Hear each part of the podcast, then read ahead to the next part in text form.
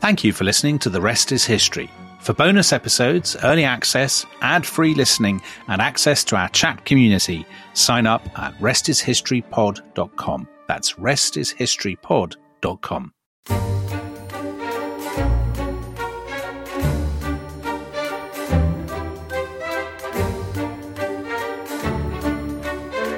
He always took the Bible for his guide, and he liked little boys to walk by his side.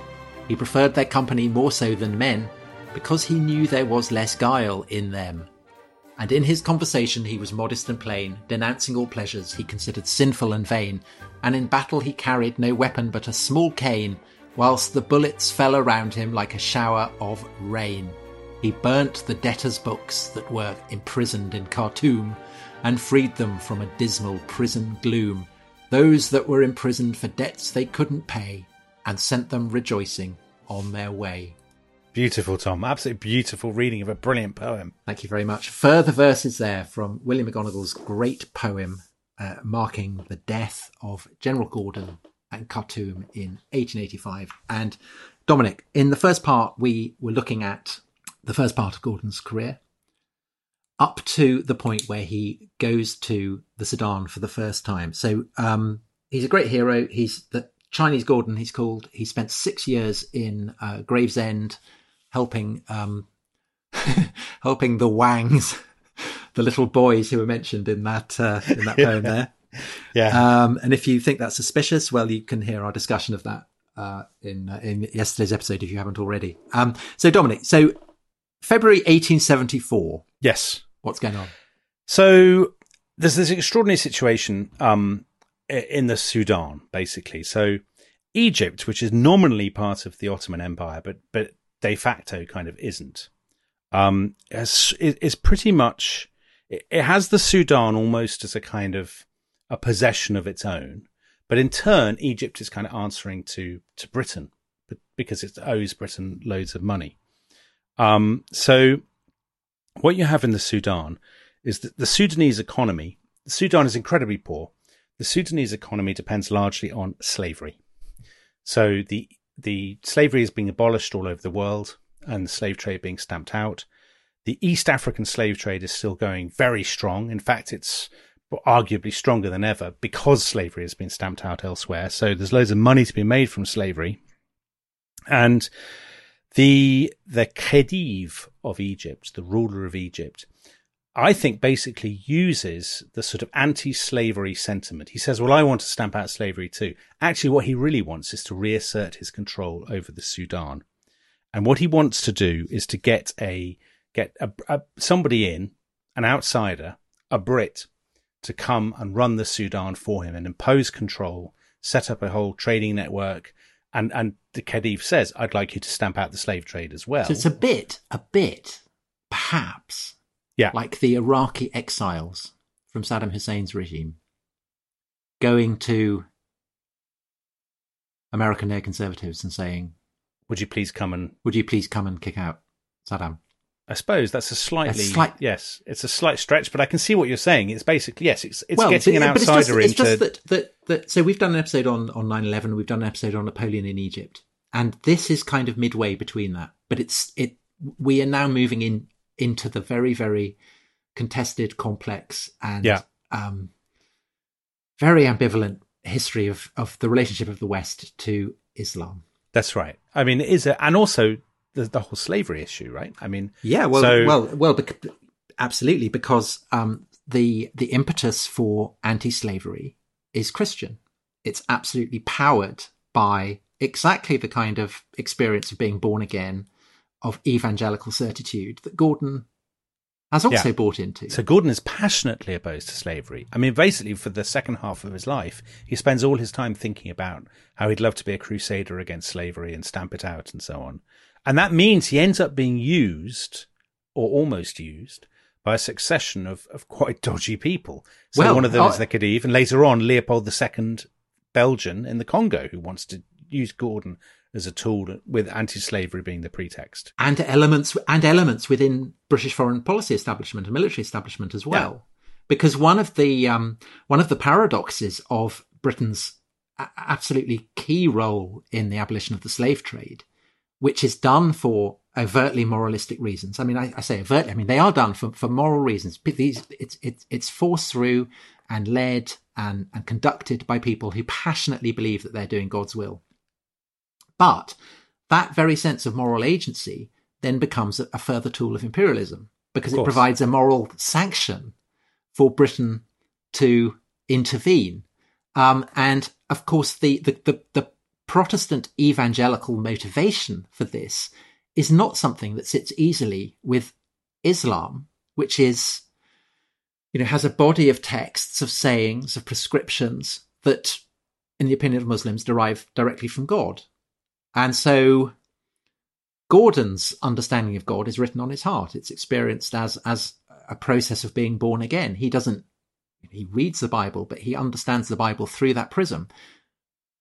For Muslims, there is this great body of law that for centuries and centuries and centuries has says that slavery is legitimate.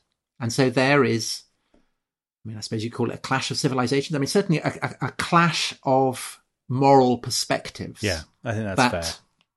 I think Gordon doesn't quite know, even at this stage. So this isn't the sort of fatal trip to the Sudan. This is a much earlier one. Yeah. But even at this stage, there's this sense that he doesn't quite know what he's getting into. Well, he's actually he's going as Governor General of the Equator, isn't he? Yeah, so, so it's quite it's a slightly weird, slightly story. further down. So basically, one of the Khedive's ministers, who's a guy called Nubar Pasha, he meets Gordon at a dinner party in Constantinople. And he's impressed by him and he asks somebody afterwards, who is that? And somebody says, oh, that's Chinese Gordon. Don't you know who he is? And he gets a book about him and he reads this book by, written by a French royalist, which says, "Oh, what a tremendous person Gordon is." And the minister says, "Oh, this is a this is the kind of person we're looking for. You know, let's get him in to come down." And at first, Gordon's, as you say, just sent down to what's called Equatoria, which is kind of now South Sudan, North Uganda. So mm. it's the bottom bit of of the Sudan, and that's the bit that basically the Sudanese slave hunters prey upon they they are looking for kind of black African slaves that they will send north and east and so on. Which again they've been doing since the eighth century. But Gordon thinks this is unconscionable. He's he's there to stamp it out, and to and in doing so to reassert the power of Cairo. So he goes down and he's basically he ends up being given more and more power. So by 1877, three years after he's arrived, he's been made governor general of the whole of Sudan. Yeah. That sounds like a very grand job, but basically he's doing it on his own with a handful of people kind of trudging around this colossal, colossal country. I mean, a country basically the size of Western Europe. And kind of horrible. Um, yeah. I mean, the conditions are unbelievable. They've got tough. kind of so permanent dysentery. There's, there's no water. That's incredibly hot. Well, again, we, we've, so we've, Lytton his biography of him, which, know, is in so many ways so damning of him, so, so negative. And yet again and again, there are phrases that, that kind of are expressive of admiration. So he des- so Strachey describes uh, Gordon in Equatoria, the confused and horrible country, the appalling climate, the maddening insects and the loathsome diseases, the indifference of subordinates and superiors, the savagery of the slave traders, and the hatred of the inhabitants. So a, a kind of a, a, grueling place for someone to be. And he's fascinating. I mean, from, from, from contemporary sensibility. So obviously his role in stopping the slave trade. I mean, you know, what's not to approve, really. Um, but he's also very hostile to ivory trading. He is because a lot of the slave trade is driven by ivory, so they need people. There's a huge demand for ivory in the in the West, and a lot of the slaves are carrying loads of ivory to the coast. Yeah, and um, st- the, stopping the two kind of goes hand in hand. So actually, you know, Gordon's a conservationist hero as well as an anti-slavery one. And he's worried. He's worried that the um, the rapacity for ivory will wipe elephants out. And he's, which is right. Know, yeah. a very 21st century perspective. So, but he's sort of he's a failure though, isn't he? Ultimately, he's disappointed. He yeah. he basically says, "I can't rely on any of the Egyptians; they're completely corrupt." Well, because he he the, the only way to stop the slave trade is to stop it at source. I, sorry, is is to stop the market. So he he can try and you know basically he's kind of uh, whack a mole. Yeah, because you know he'll close off one avenue and another one will sprout up um, you know, it's got to be. He recognizes it's got to be stopped in Arabia and Constantinople or whatever. That that's the only way to halt it. Yeah, and he's a he's a very something quite forlorn about him. I think at this point, you know, he, uh, he as you say, he's in terrible conditions. He's very lonely. He's reading his Bible for three hours a day to mm. kind of console himself as he's as he's sort of riding his camels around the Sudan or taking ship down the Nile or whatever. Um, and then he, he basically resigns, doesn't he, at the end of uh, 1879, early 1880. He basically he says, I've had enough. I'm out. You know, I'm not getting the support I need. But that's, that's helped to make him even more of a celebrity. The fact that he's basically been running a country, a massive country. So then Leopold II, this Belgian bad guy, I'm sorry to say, uh, asks him to come and run the Congo for him. That but hasn't he before first... that? Hasn't he gone off to be private secretary to the Viceroy of India? Yeah, I think he had a, an opening uh, offer from Leopold. Leopold keeps asking him. Okay, but he does go to India. You're right, as the private secretary of Lord Ripon, who's the viceroy, and he hates it. Absolutely hates it, and he resigns after. So he arrives days. in Bombay with the viceroy after, uh, after on the kind of a week, and yeah. a Zoroastrian, a Parsi, uh, hands over a book of poetry and Gordon, as the private secretary, has to tell say, yes, the viceroy will read it with great interest, but knows the viceroy will never read it. And, yeah. and, and Gordon is so tormented by having to lie about this that he resigns. Yeah, he's a well, he's a very intense person. Yeah. I mean, he's not the person you would employ as your PA, but basically, not is... the kind of person who you'd employ as a spin doctor in Downing Street. Certainly, no, no, no that's definitely true. He wouldn't, um, he wouldn't laugh about uh, illicit parties. No, no, he wouldn't. Well, he hate he hates dinner parties. I mean, he that's the other thing. Well, he, he says when he's in Khartoum, people are constantly asking him to dinner parties. Did you this? When he's in Khartoum at the end of his story, he says, "You know, one of the great things about being here is I don't have to go to any dinner parties." yes, yeah, yeah. When do, when when is the famous thing where he he meets up with a French guy who takes him to the opera house in Naples? Oh, I didn't see this. Where they Is see in... uh, they see um, female ballet dancers, and Gordon's so appalled. He says, "If this is civilization, it can go." you keep it.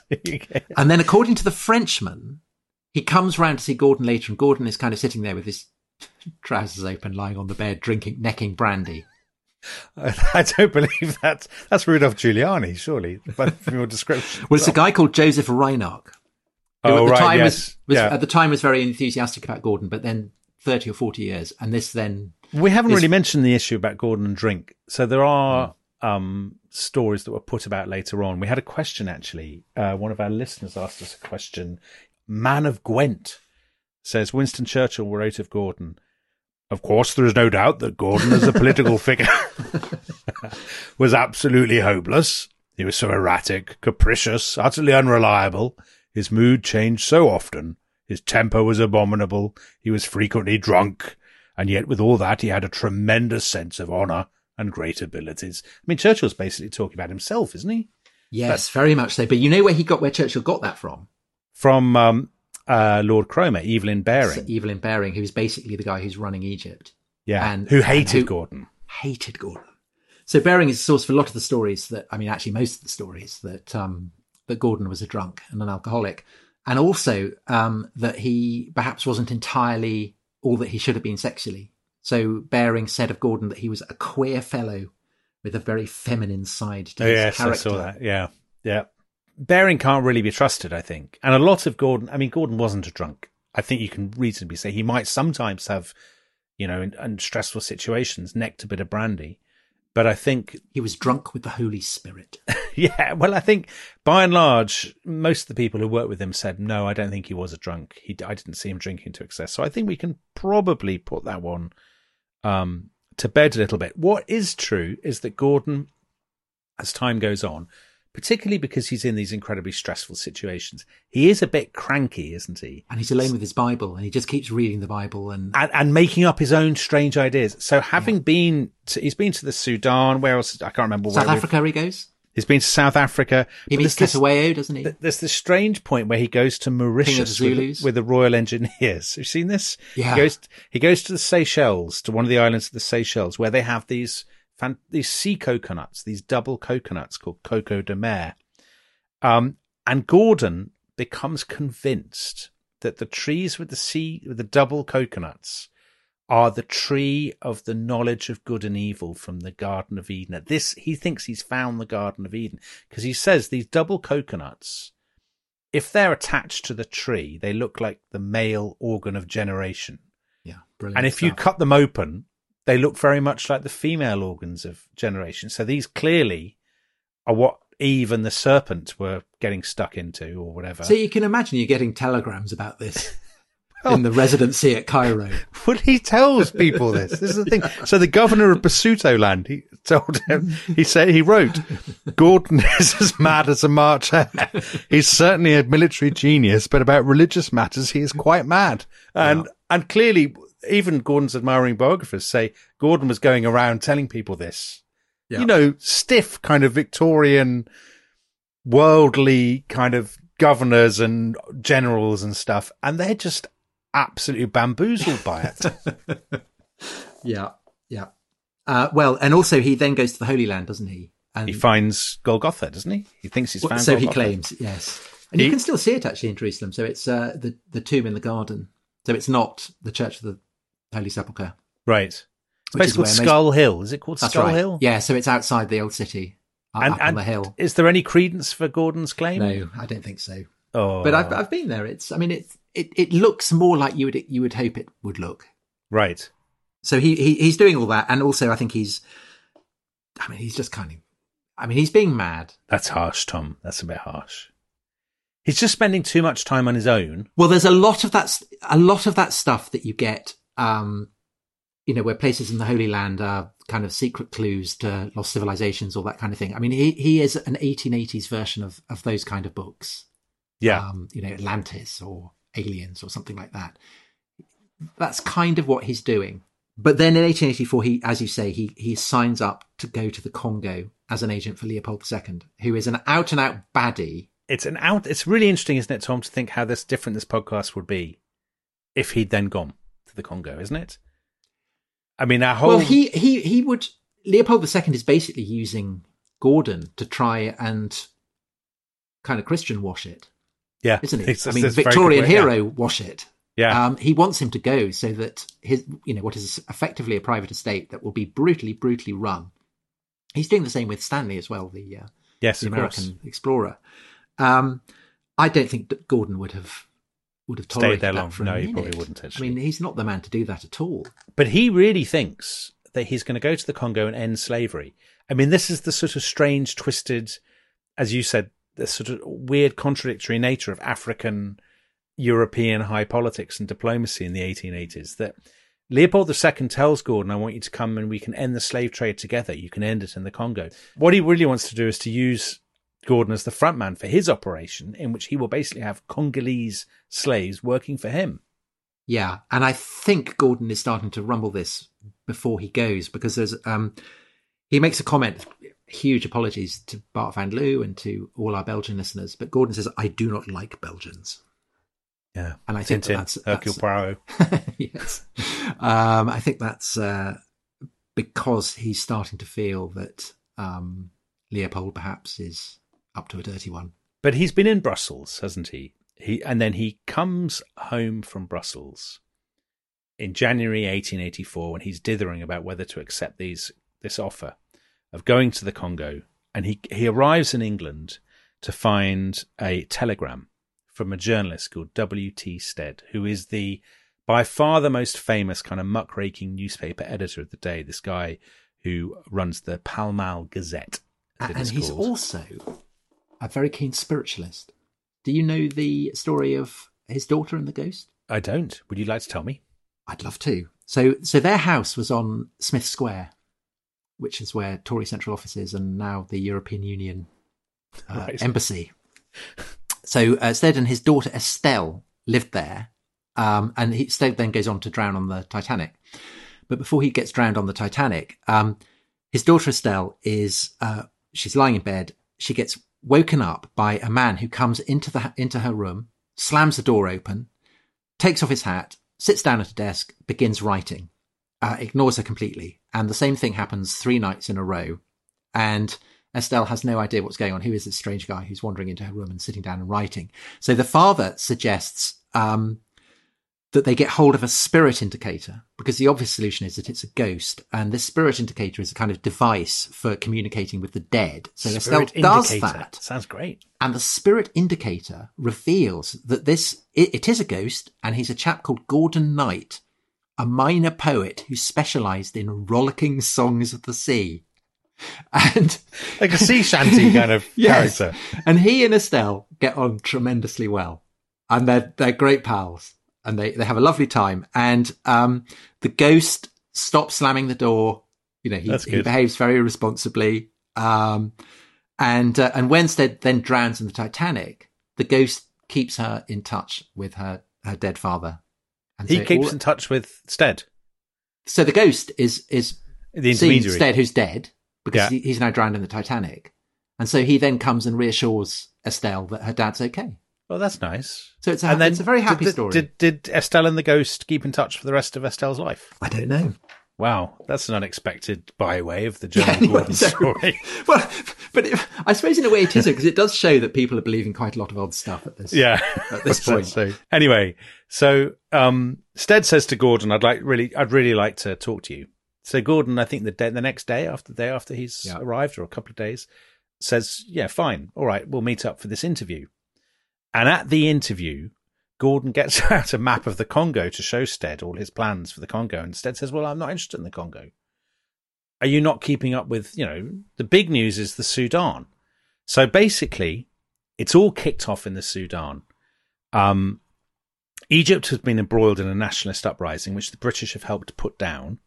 And in this sort of general sort of chaos and fragmentation of, of Egypt, and also in the huge disruption in the in the Sudan caused by the attempts to suppress slave hunting and the slave trade, there has begun this great Islamist uprising That's what we call it now, isn't it? exact under a guy called Mohammed Ahmad, who basically says, "I am the Mahdi." Now, Tom, you will know far better than me what the what all this is about, the Mahdi business. Well, he's so he's um, it's this idea that there's a kind of succession of, of of significant figures who will, in the long run, herald the second coming of Jesus and the end of the world.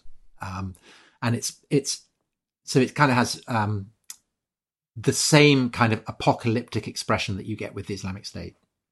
Or the So- Taiping Rebellion. Yeah, but this is extent. yes, yes. Um, but this is um, it, it, it's Islamic.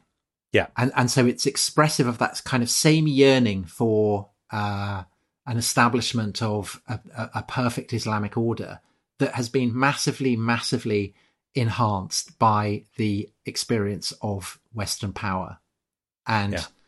in a way, you know, the Mahdi is e- expressive of that in the same way that um, Al Qaeda and the Taliban and uh, and the Islamic State in more recent years have been. But we've that- talked that- about lots of similar things on this podcast, haven't we, Tom? Like the Taiping, um, uh, Ghost you know, Al. Qaeda, the ghost dance, exactly in in the United States and Native yeah, I, and I think I think that um, Taiping uh, jihadism, I think we can legitimately call it that. Um, in the 19th century, um, the ghost dance, all of these are expressions of a kind of spiritual anguish in the face of the power of the Western empires. Um, and it's it's an anguish that different societies evolve different ways to cope.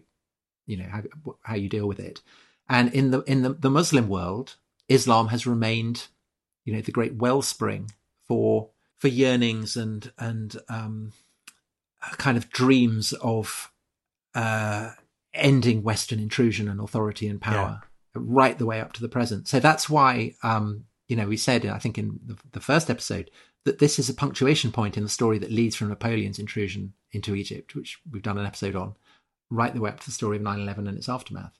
Um, And it's it kind of you see, you c- but because Gordon does not think that the Mahdi is religious. That's the fascinating thing. He's so religious himself, but he says to Stead, well, the Mahdi's not really a religious figure.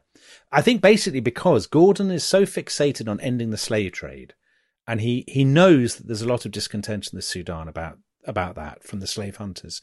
So I think he thinks that the Mahdi is merely the sort of figurehead for a local uprising against the Egyptians, you know, fueled by kind of slave hunters. And he thinks if I can get, if you can sort out their grievances, then the Mahdi will kind of go away. I think that's that. That's what And- he thinks, isn't it? It, it it will provide an opportunity to get back to Khartoum, and perhaps with British muscle behind, then we can crack on with suppressing the slave trade. Yeah, well, this is, is now gets gets so confused, doesn't it, and, and and strange. This kind of story. Okay, well, I think we should take a break there. I think uh, when we come back, we will look at the the broader political context in Britain, which is quite complicated, um, and then we will go into the dramatic final year and final days of Gordon of Khartoum.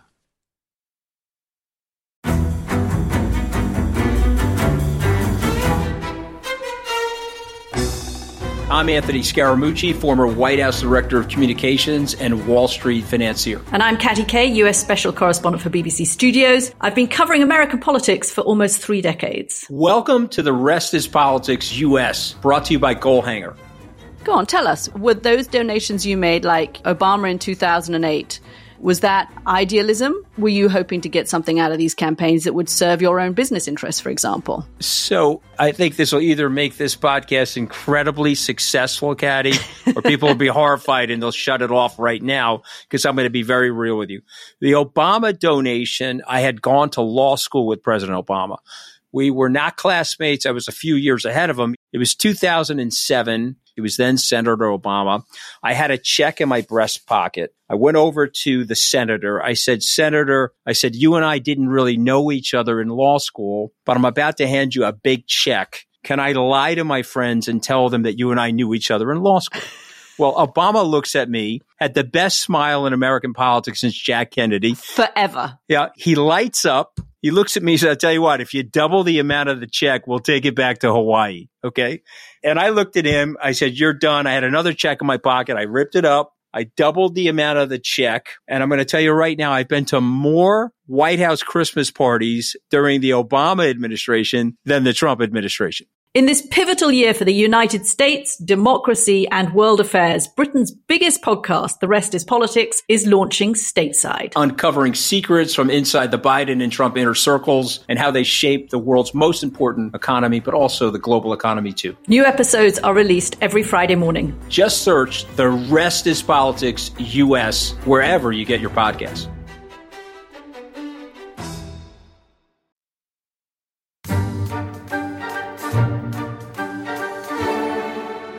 Hello, welcome back. Um, we are into the end game with our uh, special on Gordon of Khartoum. And Dominic, um, we're gearing up to send Gordon to Khartoum a second time. Uh, yeah. We're still in Britain. What's the political context for what is happening?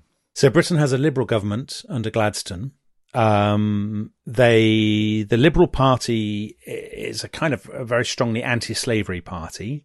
Um, but it's also a non-interventionist party uh, in many ways compared with the, yeah. the Tories. So, again, it's kind of like people who are very against uh, military intervention, NATO's military intervention in Afghanistan, but also are very much in favour of of stopping the Taliban from oppressing. Exactly. So there's it's a exactly real ambivalence. That. There's a real yeah. ambivalence there. Gladstone yeah. doesn't like the idea of sending armies to overthrow regimes and so on. He's a bit ambivalent about that, not least because it's expensive, and Gladstone's all about kind of keeping costs down. Uh, but there are people in the Liberal Party who think there are some who think you know we should definitely shore up the Egyptian regime, and shoring up the Sudan is part of that. There are some who who passionately want to end slavery and see it as an opportunity to do that. So while they're all sort of debating what are we going to do about the Sudan, where there's this big uprising, this sort of as you say jihadist uprising, and the Egyptian regime wants to do something about it. While they're doing that, W.T. Stead publishes his article his interview with Gordon. The, uh, the interview is called Chinese Gordon on the Sudan, and there's an accompanying editorial entitled Chinese Gordon for the Sudan. Yeah. Instead, basically yeah. says, I've interviewed Gordon. He's clearly the man. Send him immediately. He'll sort it out. And boys, newspaper boys are sort of shouting these on the streets of London. All the other papers pile in, say, yes, yes, yes, send Chinese Gordon. He's the man. And so this is the British tabloid press the tabloid press, except well, the, the equivalent of the tabloid press, absolutely kick, you know, sort of stir this up. Now, you mentioned, I think, in our first podcast about Gordon's great mate Garnet Wolseley, who had he'd become pals with in the Crimea, and Garnet Wolseley is the number two man in the army to friend of the show, the Duke of Cambridge, yes. who is totally the most incompetent commander in chief ever.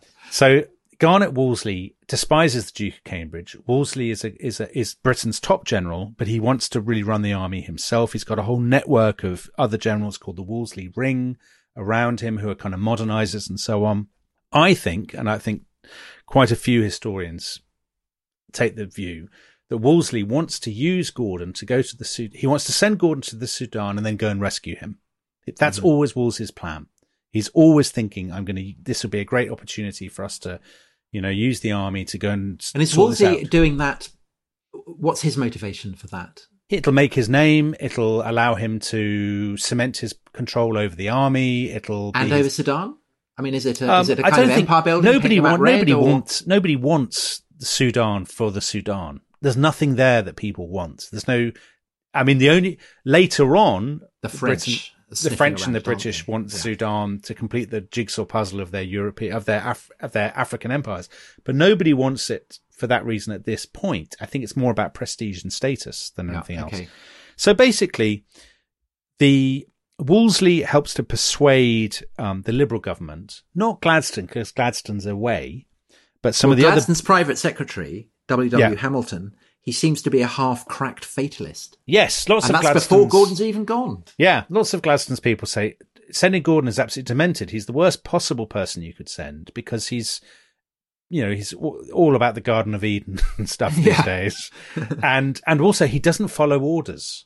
You know, he's reading his Bible and making up his own mind, and he doesn't do as he's told. But he gets summoned to the War Office on the 18th of January, and there are four different cabinet ministers there. There's Lord Hartington, there's a guy called Charles Dilke, there's Lord Granville, Lord Northbrook. And they basically say to him, well, we've heard you're the man. You're, the, you know, are you going to go to the Sudan and all this sort of thing? Now, what was Churchill re- there then? No, no, that's my generic. Well, Churchill was a liberal. He's a senior liberal minister too, Tom, only a few years later. That's just a generic late Victorian Edwardian ah, minister's yes. voice. Okay. Hello, Gordon. Come in. Sit down. Cigar. But anyway, wow. there he go. It, there he is. What's not clear is what they tell him to do. So they think they've told Gordon, go to the Sudan and uh, fight them on the beaches. No, they say, find out. It's a fact finding mission only. So they think that he's going to go and report back on the situation. What's going on in Khartoum? Report back. He seems to have thought that it's his job to evacuate the Khartoum garrison and everybody in Khartoum and get them out before the Mahdi arrives. But what also seems to be the case is that at some point in his mind, the idea takes shape. He could just go down there and run it. Yeah. Um, and, yeah. and some people think he gets that idea later, but some people think he had that idea from the very beginning. That he basically well, thinks I should be in charge from the start. Uh, but it's floating around in London even before he leaves because yeah. there's, a, there's a Tory peer who who says of what Gordon is planning to do. Since the days of knight errantry, never was such an expedition taken. Yeah. So there's clearly all kinds of uh, different perspectives on what's going to happen in London, just as maybe there are in Gordon's head. Nobody, that's the thing. Nobody really has ironed out why Gordon is going and what he's going to do and, and what is going, you know, what they're going to do could once you not also, gets there. Could you not, would it be uh, going too far to say that the the uncertainty reflects the massive kind of moral uncertainty that Britain feels about what the purpose of the British Empire is?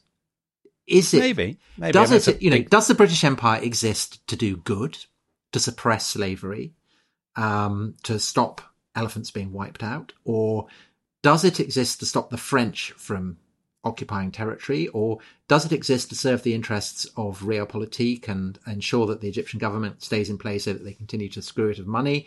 Um, maybe all those things. And yeah, in a sense, Gordon is. I mean, he's such a loose cannon. Yeah. That maybe this is why it has the impact that it does, because his expedition focuses all the tensions and ambivalences and contradictions that are that British imperialism, particularly in Africa, is generating, but not just British imperialism, right? I mean, do you not think there are elements of this when you you think about our podcast that we did about Afghanistan?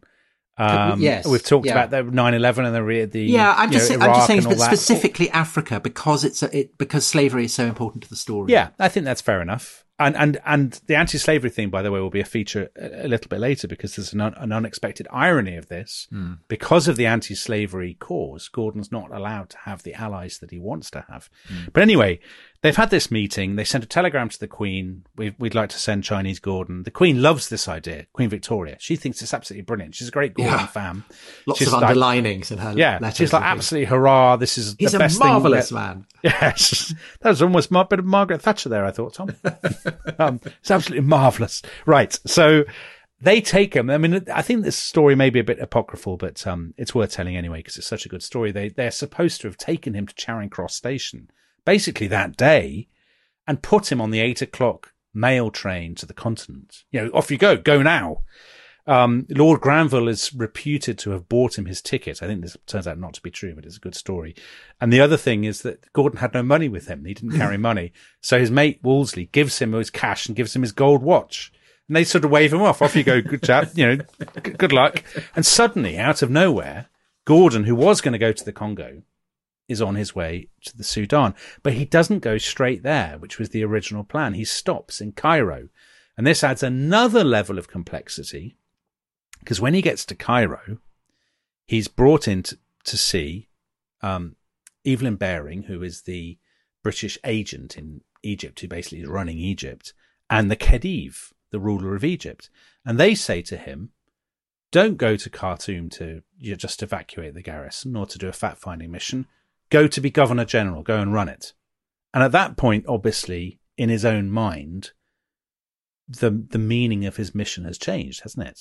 Yeah. Um, so a lot of people would say that's the moment at which the sort of the fatal melodrama, Mm. you know, is prepared. Um, But so we should also, I mean, you know, we said in the first part that there is a kind of a, a, a- a part of him that has always yearned for martyrdom. yeah, So he's not afraid of death because death will lead him to heaven. Well, he keeps saying during the course of this expedition, you know, things are absolutely going to pot around me and it's absolute disaster. And, but I can't question God's plan. This is what God wants. And it would be wrong for me to try to change anything or to escape or any of these things because that's clearly not what God is intending. So, absolutely, I think by the when and that's very clear. To, I mean, so so the um the French uh, the French guy whose name I can't remember, who also subsequently accused him of being drunk, Yeah. But says that that he did, you know, what he did, he did, he he never did anything for political reasons. It was always for Christ and the Gospels. Yeah, everybody Uh, knows and that, and that's why that's quite a lot up- of people, when they say we're sending Gordon, are like, "What? He's the worst person you could possibly send." Yeah. I mean, Yeah. you know, you're sending a sort of uh, uh, people sort of say you're sending this kind of evangelical Puritan to try to save the Sudan against the Mahdi. I mean, that's completely demented. The last person, he's Gordon's not a pragmatist. He's not realpolitik. He's none of these things. Anyway, off he goes. He goes on a, with his mate Colonel Stewart, who's his sort of chosen second in command. They go south from Egypt. Up they go up the Nile by steamer, by railway, horses. Um, he arrives at the second city of, of Sudan, which is called Berber, in February 1880, well, 1884. Yeah. And at that point, he's told the Mahdi's troops have basically cut off the route from the coast, from the Red Sea. So you can't evacuate Khartoum that way. Then you can't expect rescue that way. Um, so the job is going to be much, much harder. But he says, you know, fine, we'll just keep going. Brilliant. Um, yeah. So they arrive at Khartoum on the 18th of February, 1884. And uh, you, at the very beginning of this epic, you read out the thing from he burns all the debtors' books, yeah. and he sort of, you know, he and says all. doesn't he? Yeah. And, and um, the stocks and So all this the implements of torture. he's a great performer. He's a great kind of political performer. And he arrives in Khartoum and he clearly sees himself. I mean, this is what Lytton Strachey brings out in his essay in Eminent Victorians that he sees himself as a bit of a kind of very small m messiah of a kind. Well, he's doesn't he? Christ clearing the temple. But straight away, it's obvious he, he he's not there to report back to the Liberal government in London. He's there for the long haul. So he starts to evacuate um, Egyptian women and children um, and European women and children by steamer. But he kind of settles into the palace. He walks around in his fez. Um, he keeps saying, you know, this is all God's plan. So he writes, all things are ruled by him for his glory. It is rebellion to murmur against his will. He's he's writing all this on telegrams as well, isn't he? To, Yeah. to, to Baring. So they're getting these telegrams. and like, what's going on?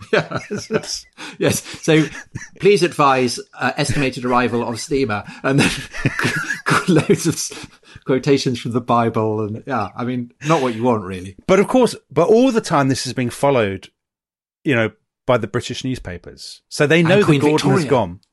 And and they're like, what you know, Gordon is the great hero. We've got to rescue him. Gordon Well, because then be- doesn't, doesn't Stewart, he gets massacred. Yes, he does.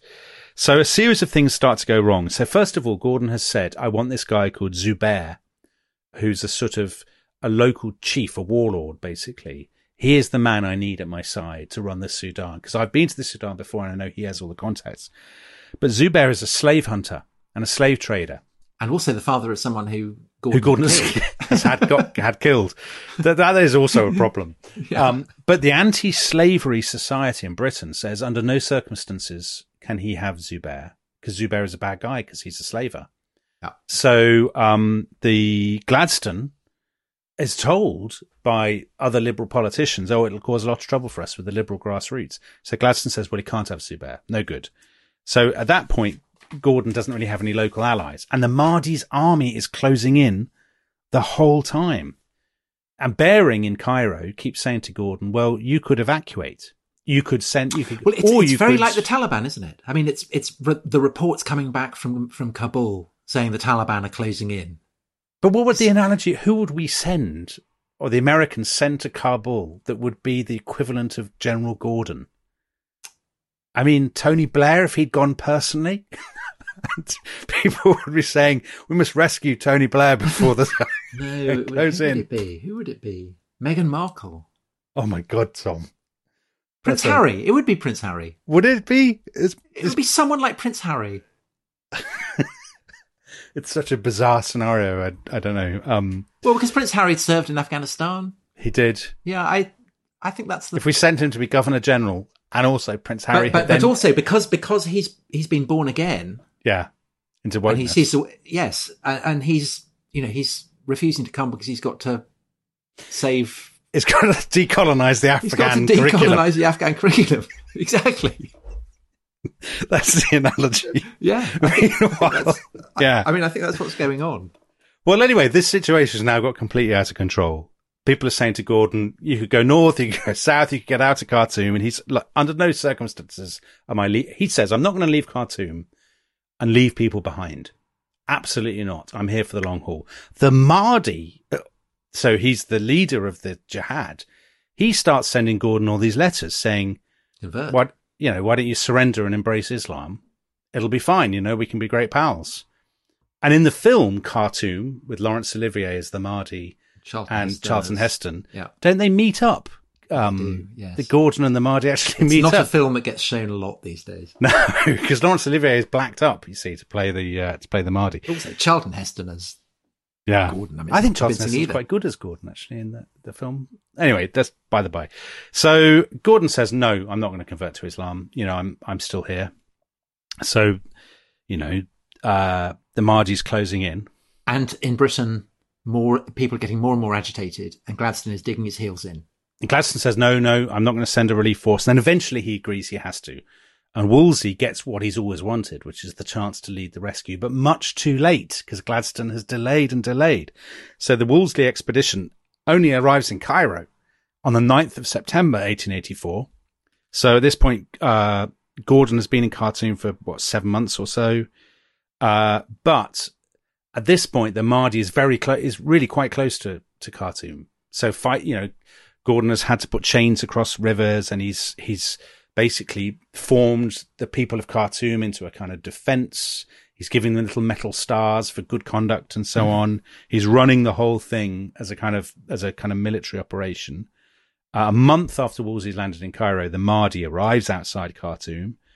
And then you have this, you know, for day after days and days and days, the um, the dervishes, as they were, the British called them, the Ansar, I think, as they call themselves, the Mahdist army, they're bombarding Khartoum with cannons and rockets and so on, and sort of rifle fire and things. and then the waters drop don't they They do, they do. So it's all so as you know that it suddenly gets to the point where like, okay, this is this is really serious now.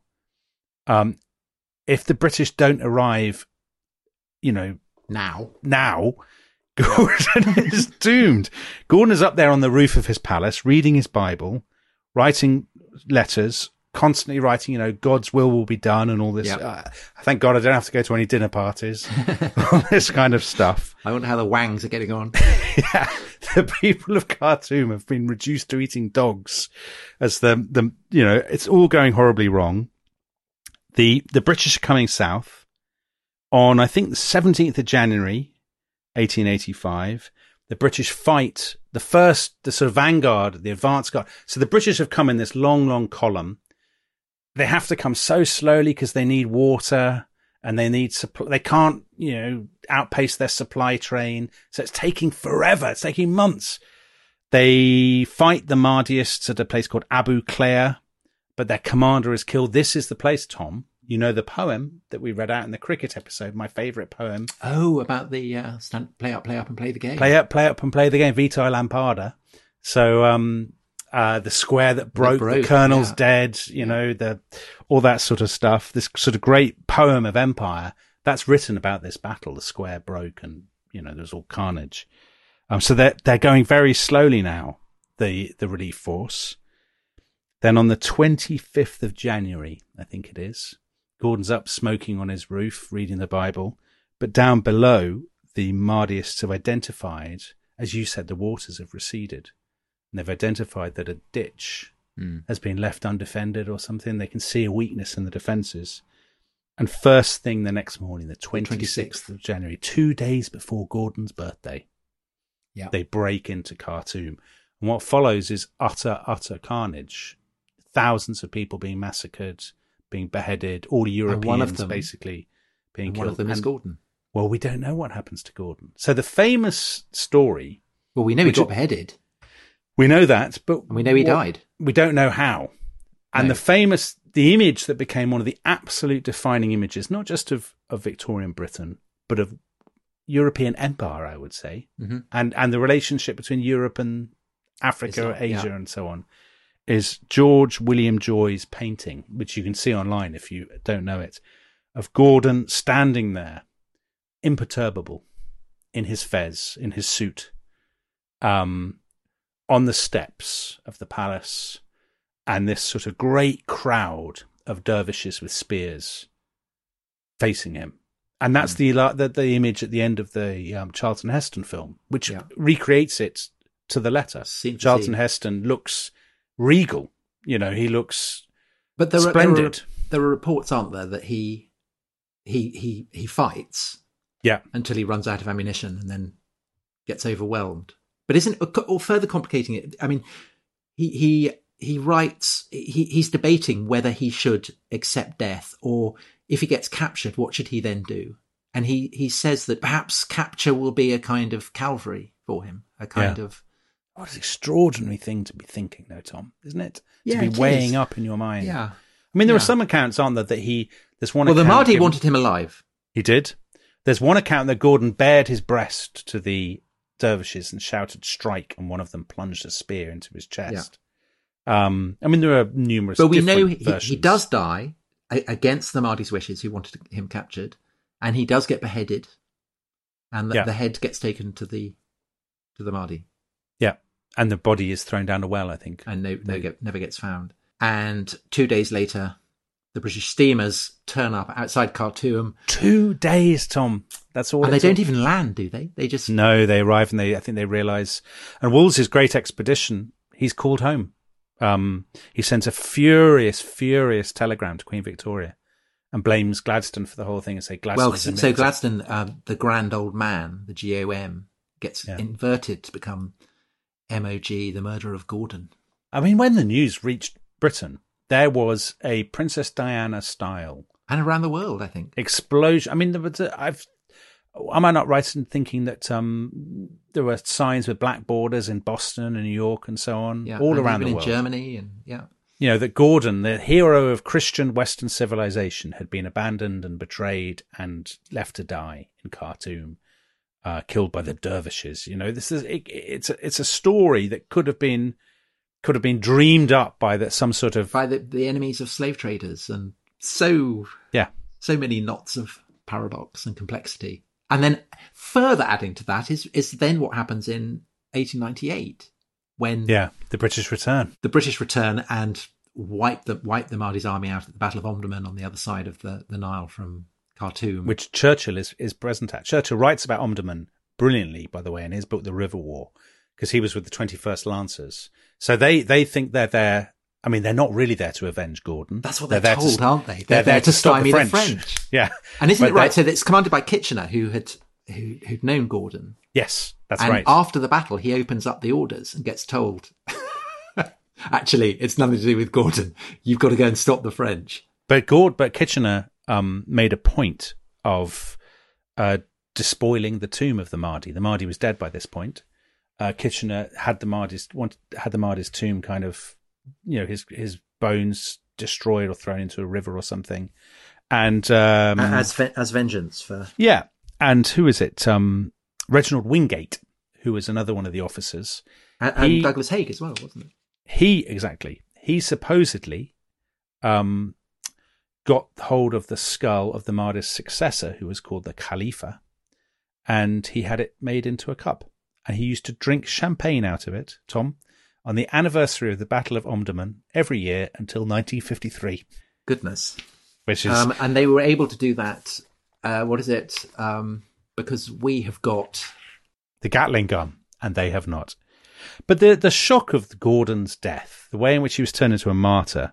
So Robert Louis Stevenson said, uh, "England stands before the world, dripping with blood and daubed with dishonour. And this sort of sense that Gordon was. He's not. He, he's not just a martyr. He's not a hero. He's a. He's a positively a saint. I mean, this is what Christ-like, um, Christ-like, figure. genuinely I mean, Christ. so know, this is what Wolseley said. Wolseley, um, where are you? Wolseley said, "He is gone from amongst us, and I shall never know his like again. Indeed, many generations may come and go without producing a Charlie Gordon. His example will be one that fathers will hold up to their sons in England, and as long as any faith in God remains to us as a nation, and that we continue to be manly enough to revere the highest form of courage and devotion to duty. This is a letter to Gordon's brother. So long will your brother be quoted and referred to as the human embodiment of all manly and Christian virtues. And this was, I mean, widespread in Britain and the English speaking world in the 1880s. The sense that Gordon was the embodiment of Western civilization and Christian civilization. Do you not think, Tom? I do, uh, and I also think that that is then what um, gets reacted against, uh, most famously by Strachey. And Yes. his, I mean, his, so so his the last lines of his biography of Gordon. The future lay with Major Kitchener and his Maxim Nordenfelt guns. Thirteen years later, the Mahdi's empire was abolished forever in the gigantic hecatomb of Omdurman. And then he has this um, very famous last line. At any rate, it had all ended very happily in a glorious slaughter of 20,000 Arabs, a vast addition to the British Empire, and a step in the peerage for Sir Evelyn Baring. And I guess that that would be the kind of default attitude now that anything involving British military expeditions to, uh, you know, up the Nile um, is is to be viewed in those terms. But I think it is much more complicated. Well, partly because the slavery aspect, right? Absolutely, yes. I mean, and I think that that um that that you know if we're we're saying well who you know who are Gordon's heirs today in contemporary Britain? Uh, I mean, they're as to be they're you know to be found among people who are campaigning to return looted artifacts to Nigeria and um, uh, condemning uh, slavery and um, campaigning to save wildlife in Africa, um, as they are among you know the more jingoistic perhaps. But but Gordon would be a complete liberal interventionist, wouldn't he? I mean, he would be, uh, you know, we should be in Afghanistan um, protecting women from the Taliban. Yes. He'd be all about that, wouldn't he? They, they're Yes. really his his heirs, I would say. People who Yes. look at you know other parts of the world and say we have a duty to bring them into the light. I would say that Christian motivation is, is which might be secularized now, um, but is absolutely there in kind of lots of Western societies. Yeah, absolutely. Uh, and I think that that's why it's such a fascinating topic. And I thoroughly commend you Ah, for having you, picked Tom. on it. So, So, so we've Dominic. done. So that's uh, General Gordon. Shall I read? Shall I take us out by Yeah, reading? because I feel um, very bad because you you um you actually you sent the poem to me and I enjoyed it so much that I said could I read it and I've read um I've read five of the verses and I know that you were dying to. So why don't you take us out with the last the last the last verses? few verses. Okay. I won't do it in my Scottish accent, my McGonagall accent, because I think that would be Well, please disrespectful just don't General do it Gordon. in your inverted commas Churchill. oh, indeed, and uh, yeah, well, I could do it in your Neanderthal voice, I suppose, but that would be uh, that definitely would be disrespectful to General Gordon. Okay, here we go. He was always willing to conduct meetings for the poor. Also, meat and clothing for them he tried to procure. And he always had little humorous speeches at command. For that's not true. And to hear him deliver them, it must have been grand. In military life, his equal couldn't be found. Not if you were to search the wide world around. And 'tis pitiful to think he has met with such a doom by a base traitor knave, while in Khartoum. Yes, the black-hearted traitor opened the gates of Khartoum, and through that the Christian hero has met his doom. For when the gates were opened, the Arabs rushed madly in, and foully murdered him, while they laughingly did grin. But he defended himself nobly with axe and sword in hand. But alas, he was soon overpowered by that savage band, and his body received a hundred spear wounds and more, while his murderers exultingly did loudly shriek and roar. But heaven's will, 'tis said, must be done, and according to his own opinion, his time was come. But I hope he's now in heaven, reaping his reward, although his fate on earth was really very hard. I hope the people will his memory revere, and take an example from him, and worship God in fear, and never be too fond of worldly gear, and walk in General Gordon's footsteps while they are here.